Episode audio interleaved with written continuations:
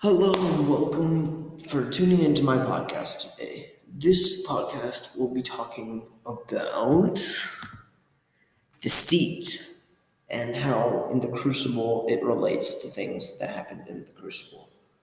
So basically, I've noticed a pattern, a pattern within the crucible that always reverts to someone being deceitful or lying to someone or trying to protect someone with a lie. And recently I have been lied to to be protected by something because they thought it would crush me. And the further, the longer they kept that secret, the more pain and sorrow would build upon this lie until eventually it would crush me. And they confessed that to me. And it didn't crush me as much as they thought it would, but it did crush me a little bit. But enough about me, about the Crucible.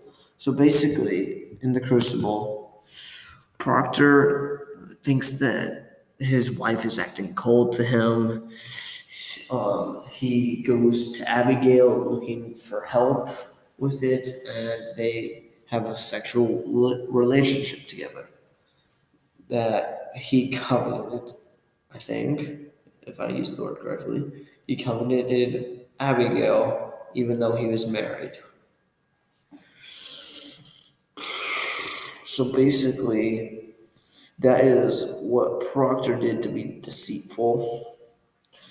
And in Act 3 or 4, um, Elizabeth Proctor was called to say whether there was adultery between her husband and her maid well, not maid at the time, but used to be maid, Abigail. And in their time, adultery was like a thing you could get hanged for or killed for.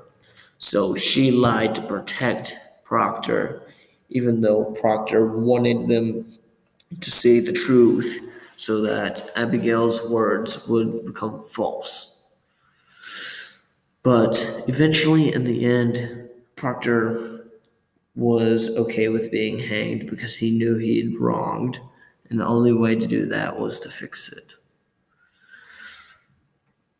But Thomas Putnam and his daughter, she acted like a witch to get people like acting like she was bewitched by people to get their land for Thomas Putnam because he was the richest man in town, so that they could they could steal their land and use it for whatever purposes they find fit.